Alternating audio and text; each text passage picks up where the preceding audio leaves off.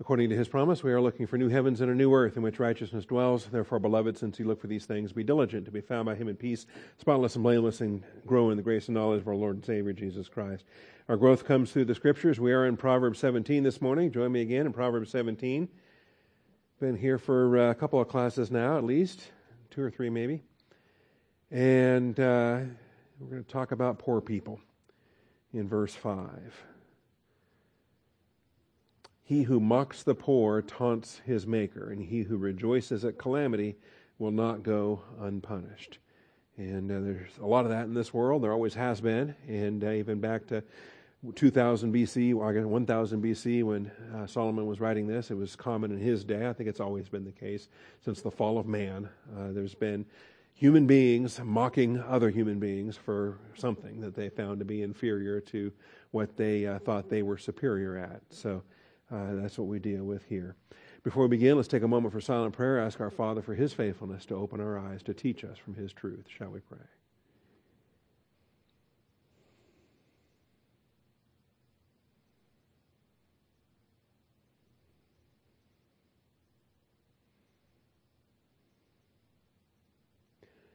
Most gracious Heavenly Father, we do thank you for the truth of your word and the blessing we have this morning as children of truth. Father, you are the God of truth. Uh, the Spirit of truth lives in each one of us. Father, we, uh, we seem to live in a culture that's adrift, that uh, denies absolute standards of truth. And yet, here we are, Father, because we know that uh, our Savior is the way, the truth, and the life. So, Father, we come before you in His name and call upon your faithfulness now to feed us, to teach us, to bless us. We thank you, Father, and praise you in Jesus Christ's name. Amen. All right, we get some uh, some marvelous principles here. We've covered uh, the first four verses. A couple weeks ago, we were wrapping up issues as far as who we listen to and why. Uh, in verse 4, as it says, An evildoer listens to wicked lips, a liar pays attention to a destructive tongue. And uh, why would we say such things? Why would we listen to people who say such things? And uh, important principles there. Uh, we, of course, we know that what a person says is a reflection of what's in their heart. Uh, that's a given. But here we learn that what a person listens to is also a reflection of what is in their heart. If I have uh, a slide for that.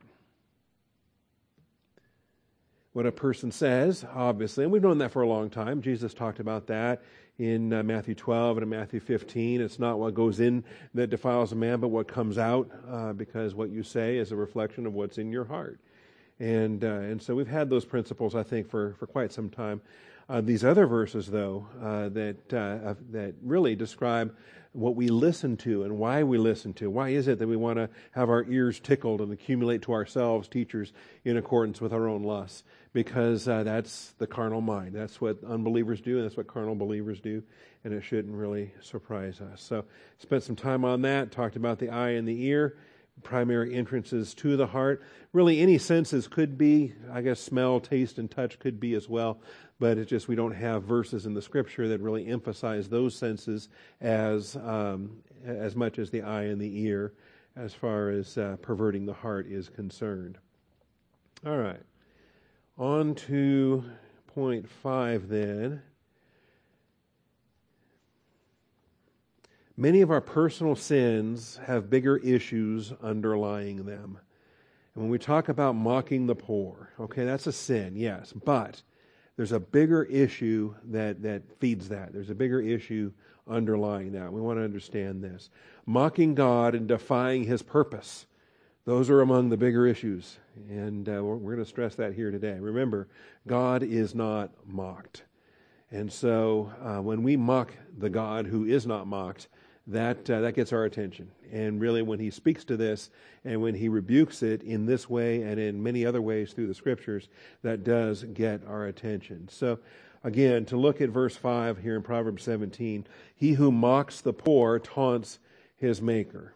And there's so much clearly that's wrong with mocking the poor, that uh, in the sense that uh, it's a sin of commission, it's a sin of omission, uh, it's uh, it, it, falls short of the glory of God. If you define sin as falling short of the glory of God, well, mocking the poor falls short of the glory of God. It's also a sin of omission in the sense that we're supposed to love one another. how are you loving your neighbor if uh, if you're mocking him for being poor? And so, uh, really, there's there's a lot of ways we can approach this. Uh, but the way that Solomon approaches it is to say, you know what you're really doing when you're taunting the poor, when you're mocking the poor. What you're really doing is you're mocking God and uh, and then, so that becomes a bigger issue, and that becomes uh, something that ought to put fear into us and wake us up and say, "Ooh, I am mocking God." That's that's that's kind of a dangerous thing to do. I don't want to be at a point where I'm mocking God because God is not mocked, and I will reap what I sow. And that's the uh, the warning that Paul gives in uh, in Galatians six seven, which I think we all know, but we can turn there and remind ourselves as we dealt with this in the uh, Galatians series not that long ago. Um, do not be deceived. Do not be deceived, okay? Which is a phrase you can put in front of every verse in the Bible and it would be applicable. God will not have us to be deceived about anything, okay? But when he says do not be deceived, that, that highlights, I believe, it highlights a, a realm that Satan is very fond of twisting that Satan is very fond of, of misleading humans about. And uh, sowing and reaping is one of those areas. Do not be deceived. God is not mocked. God is not mocked. Ever. Even when we mock him, he's still not mocked. okay? Because how do we, you know, I mean, he is infinite, he is eternal, he is unchanging, he is glorious. He is altogether uh, amazing. And so we can mock him in the active voice. Is he ever mocked in the passive voice? Does he ever receive? Is he ever affected by the mocking? Of course not. But God is not mocked. For whatever a man sows, this he will also reap. The idea that we get away with what we think we're getting away with, that God is oblivious to what we're doing, or that we can, uh, there's no accountability for our sin, or that somehow we're entitled because God winks at it or he looks the other way. That, okay, generally speaking, yeah, that's a sin for most people, but you have an entitlement. You're a special case because clearly you've done so much for God. You've, uh, he owes you, right? Um, you've been such a faithful servant for so long and you've stored up so many brownie points. You've really, really, I mean, honestly, the kingdom is going to be such a great place when we get there because of everything you put into it. Uh, obviously, then, you know, he can he can look the other way and kind of slide his his uh, standards of righteousness. You understand how blasphemous this whole attitude is, and yet it's common that we will make excuses for ourselves. We will accuse and excuse, and we will just we will tolerate certain things because we think, well, the good outweighs the bad. So all in all, overall, it's not too bad since it is mostly good. That is horrible. That is just horrible. What I'm describing here, it comes down to the really the, the fundamental things, uh, the elementary principles of this world. And the Bible says, no, reject all that. Embrace the truth of God's word. So he is not mocked. You're just mocking him if you think that uh, that you're going to get away with what you think you're getting away with. No, we will reap what we sow, and that's the principle. And so that comes back here then to Proverbs 17:5. If we're mocking the poor, who we're really mocking is God. And, uh, and so the, the verb to mock and the verb to taunt, they're largely synonymous. They're used in parallelism here. That when you're mocking the poor, what you're really doing is you're taunting God. You're putting God to the test. You're daring God. You know, I double dog dare you, okay, uh, to do something about it because you're mocking the poor. And uh, God will not stand for that. Likewise, he who rejoices at calamity will not go unpunished. And there's uh, parallelism there too, because it's parallelism between calamity and punishment. And that when God is administering the punishment, why are you rejoicing in that? God takes no pleasure in the, in the punishment he has to inflict. He doesn't get joy in disciplining a child. He gets joy when that disciplined child repents. He gets joy when uh, when there's repentance and there's restoration to fellowship on the part of the uh, the object of his discipline. So those purposes become significant as well. Subpoint A mocking the poor reflects a maladjusted perspective to God and His grace. Mocking the poor. Why do you think you're not poor? and why do you think, uh, you know, I mean, you really are poor. You're just richer than the guy you're mocking. Well, why did you select that as the standard for superiority versus inferiority? Mocking the poor reflects a maladjusted perspective to God and His grace. You realize that every time you're mocking somebody, there's somebody else better than you that can be mocking you for exactly the same thing. So whether you're talking about money, you're talking about health, you're talking about uh, how smart you are, or your good looks, or whatever it is that you find that you are very boastful about, you're very proud of whatever, okay? And so because you're proud of this and you, you have some degree of, of something, okay, I, I could, uh, I could mock everybody in this room. I could mock everybody in this room for being uh, not as good a Scrabble player as I am, right? And and well, but why would I do that? Because there's you know hundreds of people that could mock me, for, because they're better than me in uh, in those things. It really is a maladjusted perspective to God and His grace. By the grace of God, I am what I am. By the grace of God, I do what I do. And whatever my economic status is, that's the grace of God too. And as Paul said, I learned how to get along in humble means. I learned how to live in, in prosperity. In each and every circumstance, we learn the secret of being content. And so it's not something to brag about. Uh, this is actually not the first time this has come. We had uh, these principles given already back in chapter 14, so I don't really feel terribly obligated to kind of reteach that. I want to get to some bigger issues here this morning the underlying issues in terms of mocking God. But in Proverbs 14:21 it says, uh, "He who despises his neighbor sins, but happy is he who is gracious to the poor." And so, really, when it comes down to that, if, if you got a struggling brother, or we got a struggling church member, or there's there's uh, uh, different things there, how do we how do we respond to that? Are we going to mock them? Like, wow, you really made a dumb choice. You're going to live with that, or uh, are we blaming them for being poor? Are we blaming them for? Or are we mocking them? What are we doing? Are we despising them? If we despise them for their circumstances, even if they are at fault, it's still wrong to despise them. How about we come alongside them in love and, and help teach them to, to make better biblical decisions, to apply the principles of wisdom in, uh, in different things? Happy is he who is gracious to the poor. Proverbs 21 21. Ooh, typo. Um, there's another verse in chapter 21 that uh, addresses this.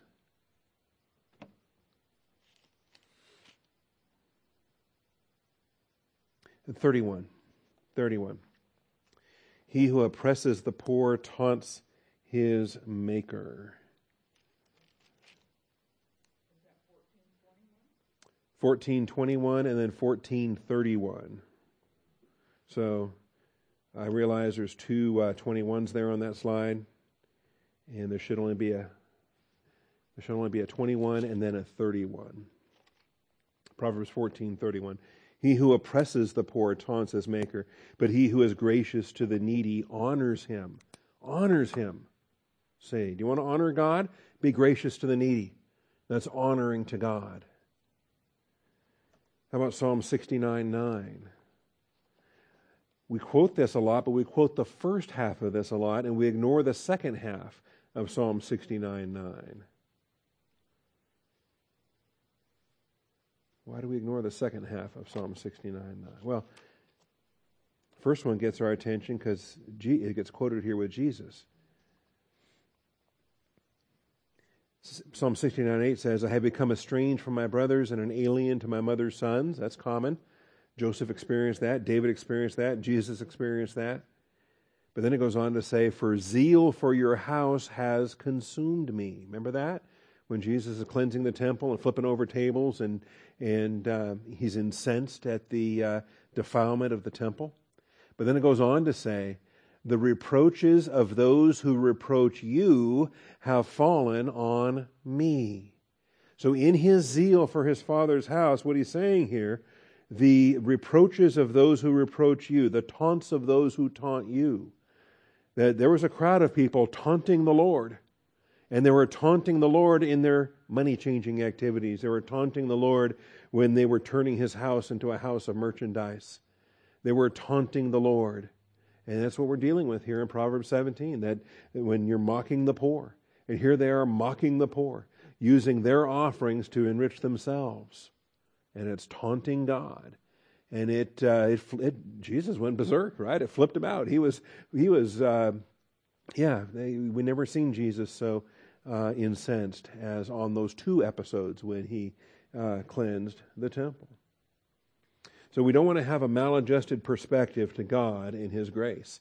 We want to constantly be recognizing the God in His grace. And that if we see somebody of humble means and if someone is struggling financially and, uh, and, and we just, we don't get prideful and say, wow, glad that's not me.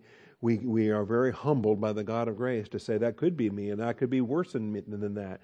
And uh, in, in the grace of God, we need to identify this. It is a fundamental failure to identify the creature's relative position and placement on a spectrum from the richest to the poorest. That we're all creatures, we're all finite beings, we're all, uh, you know, we're all poor. I don't care if you're Bill Gates or, or, you know, the richest guy in the world or the poorest guy in the world or somewhere in between. We're just human beings on a spectrum somewhere. And uh, that's a spectrum with, with rich and poor and, and everything in between. And wherever we fit on that spectrum is the grace of God because He put us there. And then He may slide us up, or He may slide us down, or He may just slide us all the way to the bottom if He really wants to get our attention and take us down to, to flat broke, take us to, to zero, or less than zero, I guess, with personal debt. And uh, to recognize this, we, we can't forget who we are, where we are, and why we're dependent upon the grace of God. And this was really a, an emphasis that was made in, in uh, to Israel in the Old Testament. It was an emphasis that's made in the New Testament. Let's look at these. These, these grab your attention. If you, if you lose your perspective, um, these are some good passages to regain your perspective. How about Deuteronomy 15? This was for the nation of Israel, but we can, we can still glean a principle out of it. Deuteronomy 15, verses 7 through 15. Really, what's the, what's the, the pinnacle of poverty? Slavery. You don't even own yourself. Somebody else owns you. How broke are you when you don't even own yourself? Because somebody else owns you. And in Deuteronomy 15, um, verse 7 says, If there is a poor man with you, one of your brothers, in any of your towns in your land which the Lord your God has given you. Remember, they were they lived based on tribes, based on clans, based on families. So their neighbor was actually a kinsman, was uh, was related to them by blood and marriage. You shall not harden your heart, nor close your hand from your poor brother. If you're maladjusted to the grace of God, that's just hardness of heart. But you shall freely open your hand to him and shall generously lend him sufficient for all his need in whatever he lacks. In whatever he lacks. Beware that there is no base thought in your heart saying, The seventh year, the year of remission, is near. Okay, so here's the thing. So someone someone could get so destitute that their only way out. Do you know what the bankruptcy proceedings were like in in the ancient world? Slavery. Okay. Today we've got you know legal uh, procedures for different chapter provisions for, for bankruptcy in court, and you can file under different provisions, and and then um, there are consequences and other things. But in the ancient world, it was slavery, all right, and they would put you under servitude, and, and you would work off those debts, and they would gain a benefit of your of your labor as uh, as part of their uh, benefit in, as far as bailing out your debts and and other things. But in the seventh year, you got you were freed. Okay. And now, here's a problem though. If if it's if you're six years into the seven year cycle, then uh, you know there could be a base thought that crosses your mind, saying, "Well, why am I going to help this guy out? Uh, next year is the is the year of freedom, and and uh, yeah, so you could have an issue there." Um, no, don't have that base thought. Beware that there's no base thought in your heart saying the seventh year, the year of remission is near, and your eye is hostile toward your poor brother, and you give him nothing. Then he may cry to the Lord against you, and it will be a sin in you, because you're mocking God, is what you're doing. You shall generously give to him. Your heart shall not be grieved when you give to him, for, because for this thing the Lord your God will bless you in all your work, in all your undertakings. For the poor will never cease to be in the land Jesus quoted that, right? The poor you will have with you always. The poor will never cease to be in the land. Therefore, I command you, saying, You shall freely open your hand to your brother, to your needy, to the poor in your land. If your kinsman, a Hebrew man or woman, is sold to you, then he shall serve you six years. But in the seventh year you shall set him free.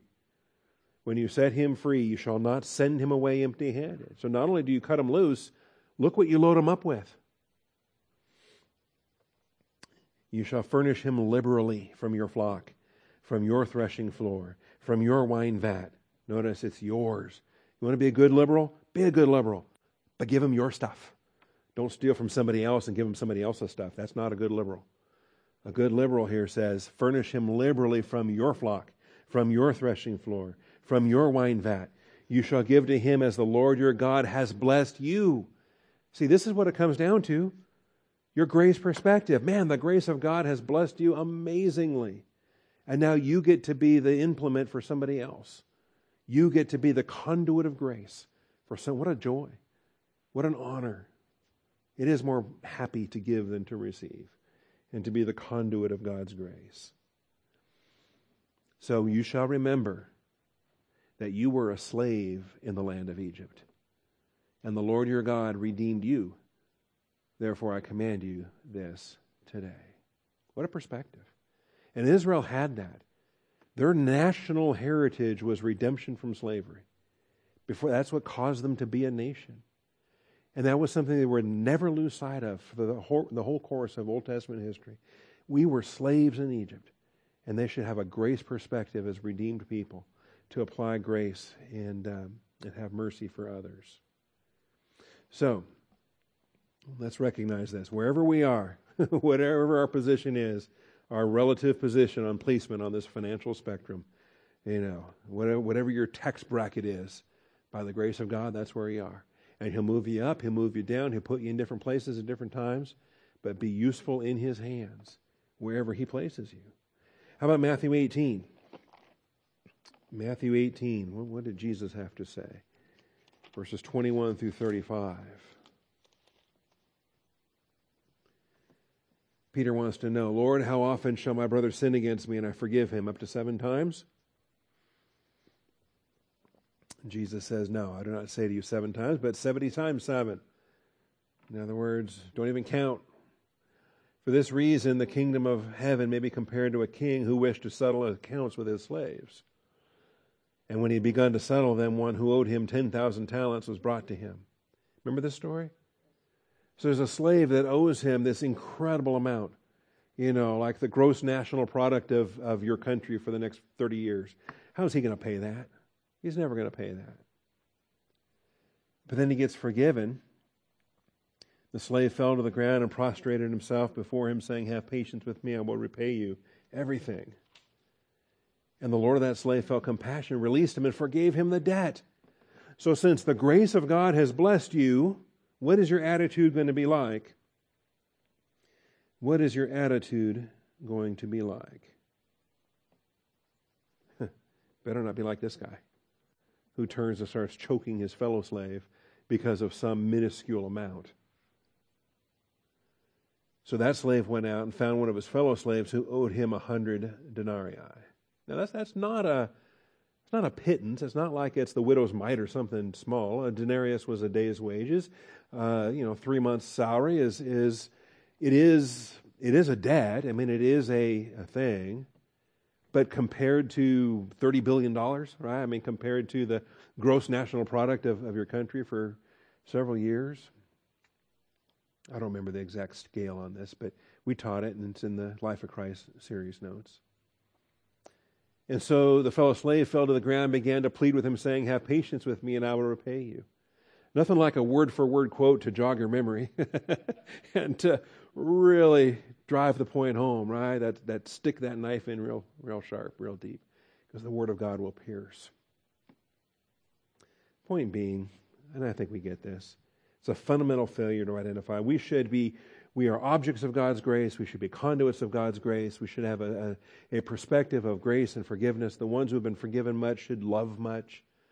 We should be wiping his feet with our tears and our hair and just serving God in, in a marvelous way. We should not be mocking Him. We should not be mocking him.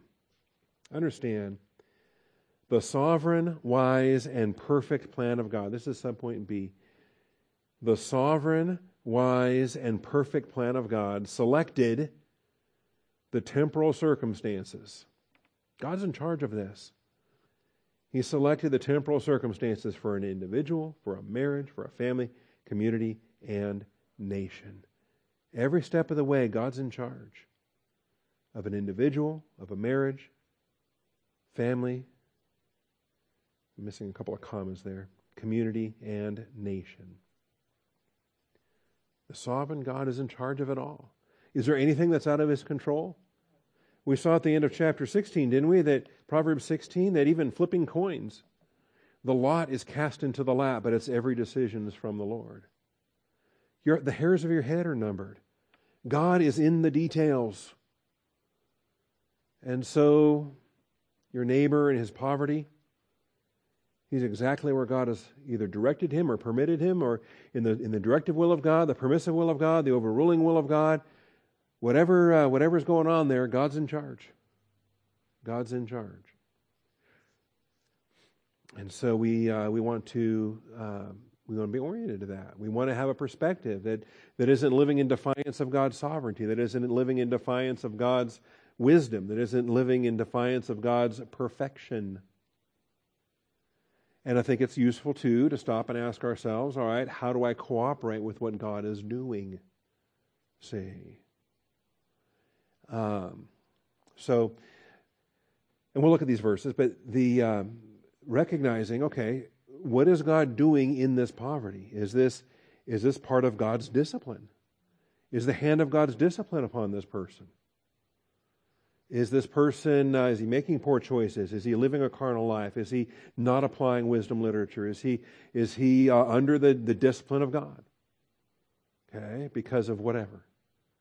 So he's, um, he's, he's broke, he's, he's a drunk and he's just drunk everything and his, he's put his family in the poorhouse and his wife is affected his kids are affected his all this other stuff so that's that's a terrible circumstance and the hand of god's discipline is upon him what then is my responsibility should i be do i need to bail him out of all his sin do i need to to try to do i try to counteract the hand of god well i don't want to do that no okay so I want to provide assistance in a way that is assistance. I want to provide a way, and that may not be money. In fact, money may be the worst thing because he needs to learn what he learns through this poverty.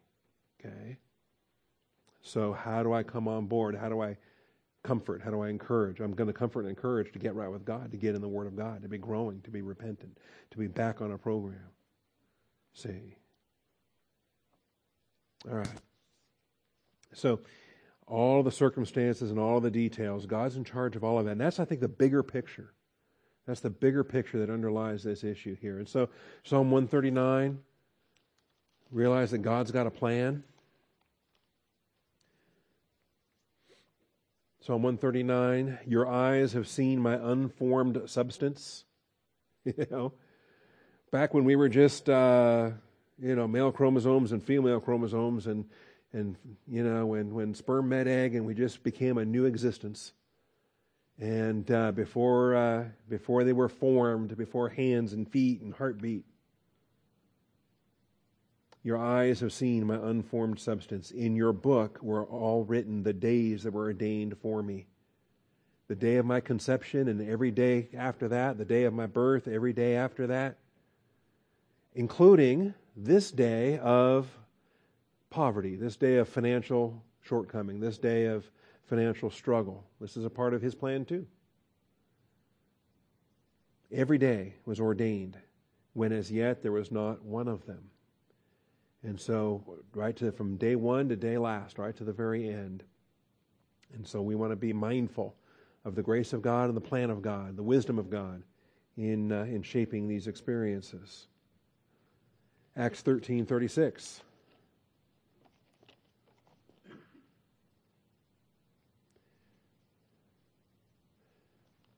not only are the individual days ordained, the individual days, but then all of them combined, the aggregate of every day.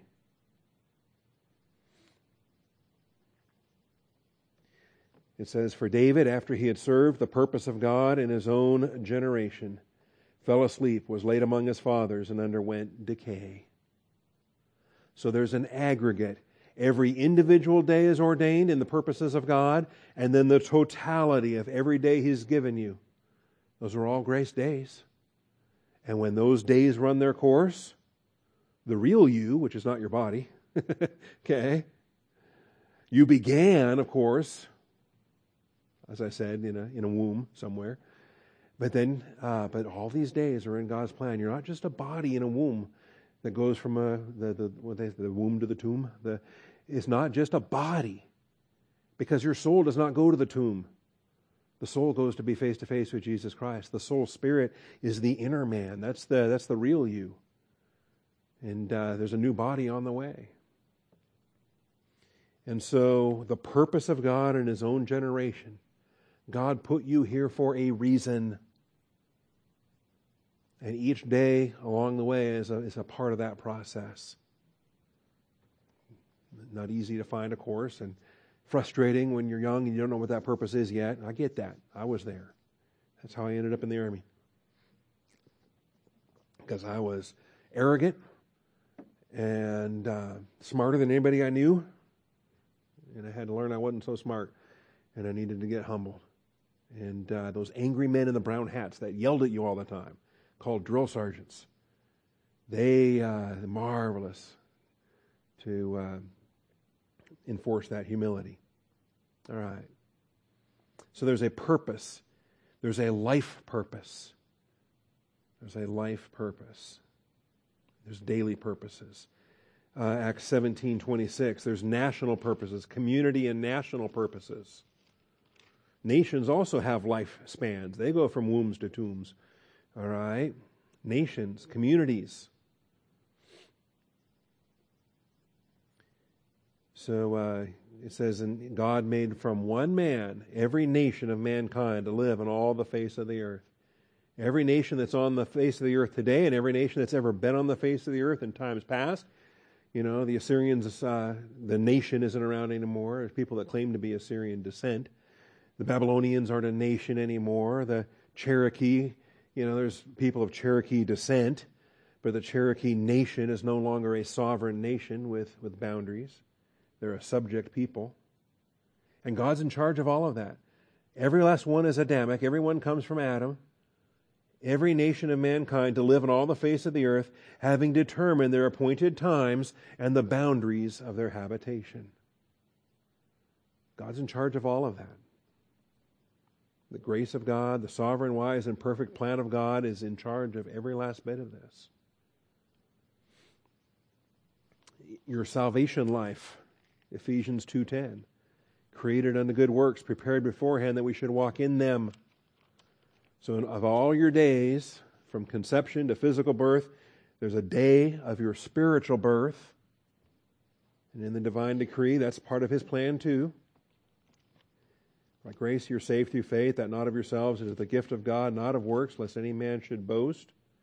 For we are his workmanship, created in Christ Jesus for good works workmanship. He crafted you, He designed you. And there's no other you like you. There's no, I mean, you are you, unique in the plan of God. A custom fitted stone to fit in the heavenly temple like no other stone can fit there. Good works which God prepared beforehand that we should walk in them part of those good works might be uh, a season of humbling, a season of poverty, a season of adversity, whereby your brothers and sisters get to come alongside and, and shine grace upon you. We learn how to get along with humble means, and then the shoe goes to the other foot. We learn how to, you know, we learn how to get along in prosperity, and we learn how to come alongside our brothers when they are going through their adversity. All of these are the Father's good pleasure to weave these things together. Hebrews 12:1 says we're running with endurance the race that's set before us. We don't pick our own race. We don't choose the course. We don't choose, well, on this day, uh, on this day, I really want my course to include winning the lottery because I look at those numbers on the billboard and they're getting up there. Wow. Those numbers are getting up there. All right, every drawing, every Tuesday, every Friday. Wait a minute. This is Wednesday morning. Why didn't I win last night? well, because we don't pick out our own race. If we did, we make a big mess of things in a hurry because we don't have the sovereign wisdom and perfection that God has to chart these things out the way that He does. So, mocking the poor is a taunt. We're taunting God. We're, we're mocking His perfect plan. We're mocking His wisdom. We're mocking His sovereignty. Because He put them where He wants them, and we're going to mock them for that? How dare we? We're really saying, yeah, God, you're an idiot. Why'd you put him in those poor conditions? And, you know, it's, uh, it's something else. It's something else. I try to, there's a shock value in this. I try to use this as a shock value sometimes, particularly when it comes to pastors and churches, when it comes to uh, shepherds in a, in a flock, and um, uh, people that want to grumble, they want to complain, and they want to they want to uh, criticize uh, whatever you know, why is the pastor doing this, or why is this doing that, and disagreeing with whatever, and and uh, criticizing. Uh, I'm not talking about here. I'm talking about other churches and other places. And and and why do I want to hear that? What are you telling me about your pastor for? I love your pastor. What are, what are you complaining about?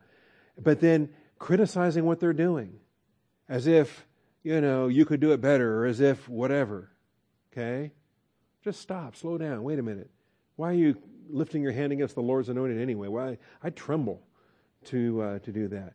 But then, you know, think of it this way: if you're mocking him, you're mocking the Lord, right? You know, because is is Jesus Christ not head of the church? Did Jesus Christ not put that shepherd in that lampstand? So what you're really telling me is that Jesus is stupid. In all this criticism, you're telling me that Jesus is a crummy head of the church. What a blithering idiot. Why did he put that pastor there to do that? When you're complaining about whatever you're complaining about, you're really complaining about God. Jesus is head of the church. Jesus is doing this. He put that man there. Those sheep are allotted to his charge. Don't, uh, don't attack that. Pray for that. Support that. And uh, in all of this other stuff, Jesus is, is directing what, what these men are doing, what these flocks are doing, what these churches are doing. I love believes all things. I take it by faith that they're humble before the Lord and they're doing what they're called to do. And it's not what I'm called to do. I'm not doing that, but I'm not going to mock them for what they're doing. All right? Anyway. So different things. And, and different men are led to do different things. And, uh, and whatever else. I'm going to try to lead this flock through a scripture memory program over the summer and uh, we're going to get some uh, some books from from Scripture Memory Fellowship on the Book of Colossians, and uh, it's out of print. But uh, talking to Jim Waychuk the other day, they're going to get it back into print, and uh, we're just trying to figure out right now what the what the budget for that's going to be and what's the what's it going to take for them to get it back in print. And uh, and if we can help them with that, not only does that benefit our flock, it's going to benefit all kinds of people all over the country, all over the world to have uh, to have that back in print again, the, the scripture memory book on Colossians. So anyway, pray for that. But could uh, could another church come along and criticize us and say, "What a waste of time! Why they? Why is why is the pastor doing this? Why is he taking it? You know?" Um, well, maybe I don't know. I don't care. I just think uh, something I want to do, something I think would benefit everyone, and let's do it. Let's do it. All right. Well, mocking the poor is a taunt against the sovereign, wise, and perfect plan of God. Jeremiah 9. Jeremiah 9, verses 23 and 24.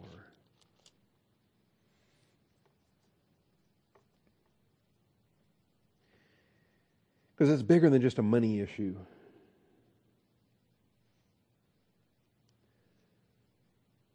Thus says the Lord, Let not a wise man boast of his wisdom, let not the mighty man boast of his might, let not a rich man boast of his riches. But let him who boasts boast of this, that he understands and knows me, that I am the Lord who exercises loving kindnesses, justice, and righteousness on the earth. For I delight in these things, declares the Lord. So boast in the Lord. Boast in these specific things that I am the Lord who exercises loving kindness, justice, and righteousness on the earth. Don't, Don't boast in your wealth. Don't boast in somebody else's poverty. Don't mock them for their poverty as you boast in your wealth. And it could maybe wisdom. Are you smarter than the next guy? Great. Don't boast in that either. Okay? You're not as smart as you think you are anyway. And uh, your might. You know, yeah, when you're young and healthy and everything, yeah. Well, how long does that last? Okay? As time catches up to all of us, we're all mortal, we're all getting older. Every one of us in this room has more wrinkles than we did last year. Okay? That's the way it goes. The mighty man boast of his might. No. But do you know the Lord? Are you walking in the Word of God? Are you fellowshipping? Do you know and understand? There's something to boast in. How about 1 Corinthians chapter 1? I like using this one a lot too. Because when you know the Lord, you realize He didn't pick you out because you deserved it, that He couldn't help Himself. Okay?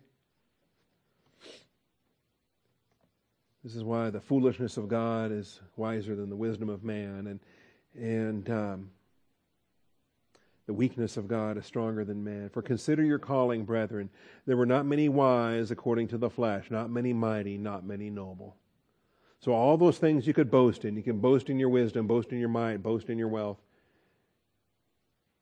There's not many. Okay? God has chosen the foolish things of the world to shame the wise. Those are the kind of things the world will brag about, the kind of things the world will spotlight, celebrate. God didn't God doesn't pick you out for those reasons.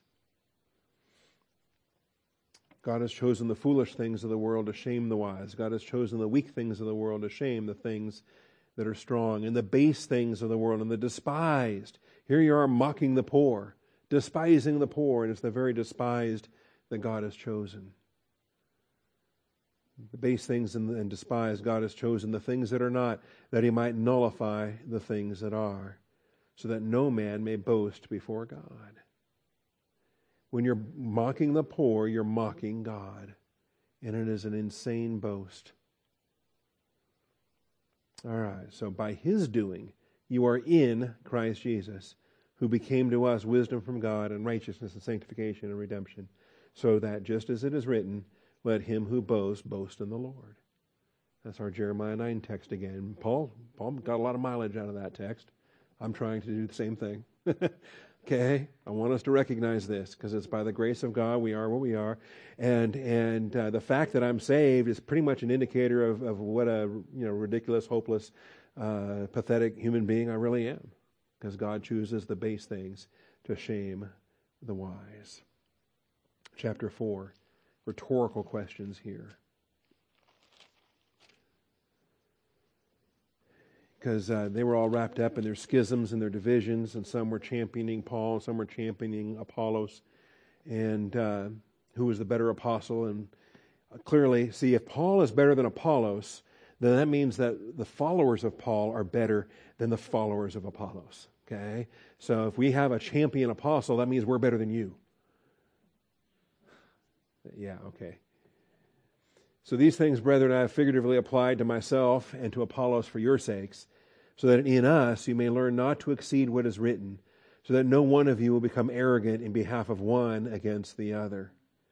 For who, besides yourselves, who regards you as superior? Clearly, you have this inflated opinion of yourself. Does anybody else share that? Or is that just simply your estimation? What do you have that you did not receive? You know, whatever you have, God's grace gave it to you. What do you have that you did not receive? You know, are you, you know, you're, you're smart, you're, you're, you're, you're good looking, you're, you're wealthy, you're, you know, whatever you think you're, you're bragging about. How did you get that? Understand the grace of God put you where He's put you. What do you have that you did not receive? And if you did receive it, why do you boast as if you had not received it? Like you just created this yourself? Then he goes on and he really, the, the sarcasm lays on thick here in verse 8 and following. He says, You're already filled. You've already become rich. Paul's waiting for the kingdom and, and they're already in the kingdom. And He says, you, You've become kings without us. Indeed, I wish you had become kings so that we also might reign with you. He says, Wow. For I think God has exhibited us apostles last of all as men condemned to death because we have become a spectacle to the world, both to angels and to men. They just had it upside down and backwards.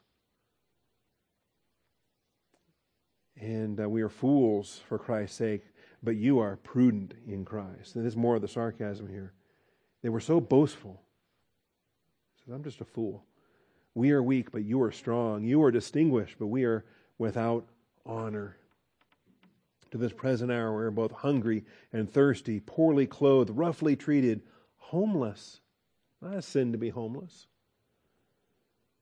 We toil, working with our hands. When we revile, we bless. When we are persecuted, we endure. When we're slandered, we try to conciliate. We have become as the scum of the world, the dregs of all things, even until now. Oh, I we had fun with this. I miss this. When we taught this in 1 Corinthians, the scum of the world sermons. Weren't those great? Scum of the world sermons, the dregs of all things, even until now. We need to refresh our thinking on this. We need to go back to that scum of the world mentality that's just humble before the Lord God, that doesn't boast and taunt the poor. That's taunting God. So, mocking the poor is a taunt against the sovereign, wise, and perfect plan of God. All right. And as we've just seen, these financial principles apply equally. Not just the financial spectrum. These financial principles apply equally to our placement on the relative health spectrum, the relative educational spectrum, the relative beauty spectrum, or whatever. Plug any other relative spectrum you want to on there that's in the human experience. We're all on a spectrum, more or less. We're all relative, you know. It's just a relative standard of, of creatures comparing themselves to other creatures. And when it comes right down to it, it's all human compared to the incomparable, infinite glory of God. So, uh, yeah.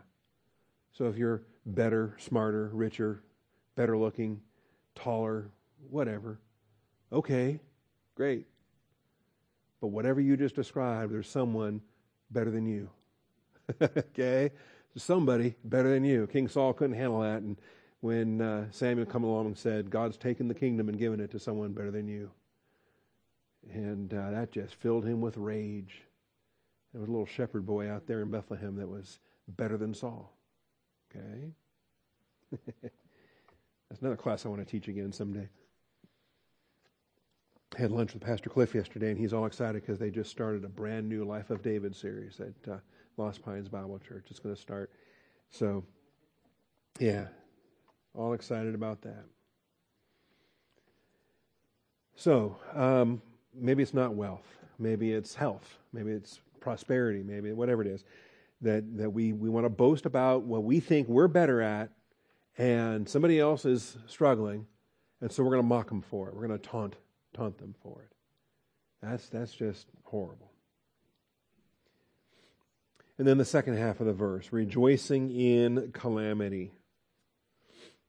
This carries it a step beyond. Not only do I mock them for being poor, but now I'm actually going to celebrate the tough things that they're dealing with because they are poor. We're going we're going to rejoice in calamity. That's doubly wrong. And people do this, nations do this. Matter of fact, this is why we have Obadiah in our Bibles, because Edom was rejoicing at the calamity that had struck Jerusalem. And God says, What are you talking about? you know, uh, no. Rejoicing in calamity reflects a maladjusted perspective to God and his judgment. Don't celebrate the judgment of God. God's not celebrating it. God's actually sorrowful that he has to do this. He is slow to anger and abounding in loving kindness. Do you know how much he endured before he finally l- lowered the boom? He endured a lot as he's slow to anger and abounding in loving kindness. And then finally, when he had to afflict it, it brought him no joy. So it's a fundamental failure to identify God's non rejoicing, non pleasure to inflict such calamity. You know what, you know what does please him? Is when that calamity sparks the repentance. That pleases him. When the, when the circumstances uh, are instructive, when the lessons are learned that need to be learned, then he can halt the judgment function and he can begin the restoration process and can, uh, can take them to the next stage of where they need to be in his overall plan. So uh, we'll get a couple of principles there out of Ezekiel 18, out of Ezekiel 33, and then we're going to take the time. I, I rush through. Well, yeah, I guess can we rush through this in eight minutes, maybe? How many times, again and again and again, does God say? Let's turn to Exodus 34 6. What does it say in Exodus 34 6? It's one of the most common phrases you'll ever meet in the Old Testament. So here's this mountain, and Moses is cutting out the two tablets, and he has to make the replacement set of tablets. And then uh, the Lord descends to the cloud and stood there with him and called upon the name of the Lord. Then the Lord passed by in front of him and proclaimed, The Lord, the Lord God, compassionate and gracious, slow to anger and abounding in loving kindness and truth. Who keeps loving kindness for thousands, who forgives iniquity, transgression, and sin, yet he will by no means leave the guilty unpunished visiting the iniquity of the fathers on the children, on the grandchildren, to the third and the fourth generations. So here he is, slow to anger and abounding in loving kindness and truth. Don't uh, rejoice in calamity. Don't rejoice in it. If, if the anger of God has produced some, some judgment, then just be fearful. Look to yourselves lest you too be tempted. Um, have a, a, a properly adjusted perspective to God and his judgments. All right, so Exodus gets quoted in Numbers. It says the same thing again, Numbers 14, 18. Numbers 14. Now we got to deal with it in uh, their failure here. In Numbers 13, the spies come back with their report. Uh, there's giants in the land, there's problems, let's go back to Egypt. And what does God say about that? Numbers 14, 18. And so um, he puts them under discipline. They're going to die in the wilderness. They're not going to get to enter into the land. But don't forget now, the Lord is slow to anger and abundant in loving kindness, forgiving iniquity and transgression. But he will by no means clear the guilty, visiting the iniquity of the fathers on the children to the third and to the fourth generation. Pardon, I pray, the iniquity of this people. Moses quotes God's statement when Moses is interceding for the, the, the rebels, for the ones that wanted to fire him and go back to Egypt. And here's Moses praying for him. But he quotes this expression from Exodus 34. He gets quoted again in Nehemiah, Nehemiah 9:17. Ezra, Nehemiah, Esther, Job, Nehemiah 9:17.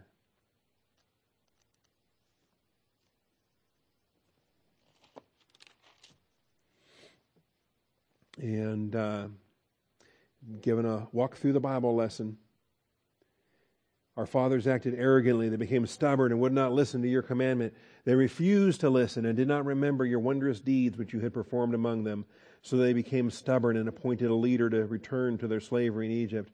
But you are a God of forgiveness, gracious and compassionate, slow to anger, and abounding in loving kindness. You did not forsake them, even when they made for themselves a calf of molten metal.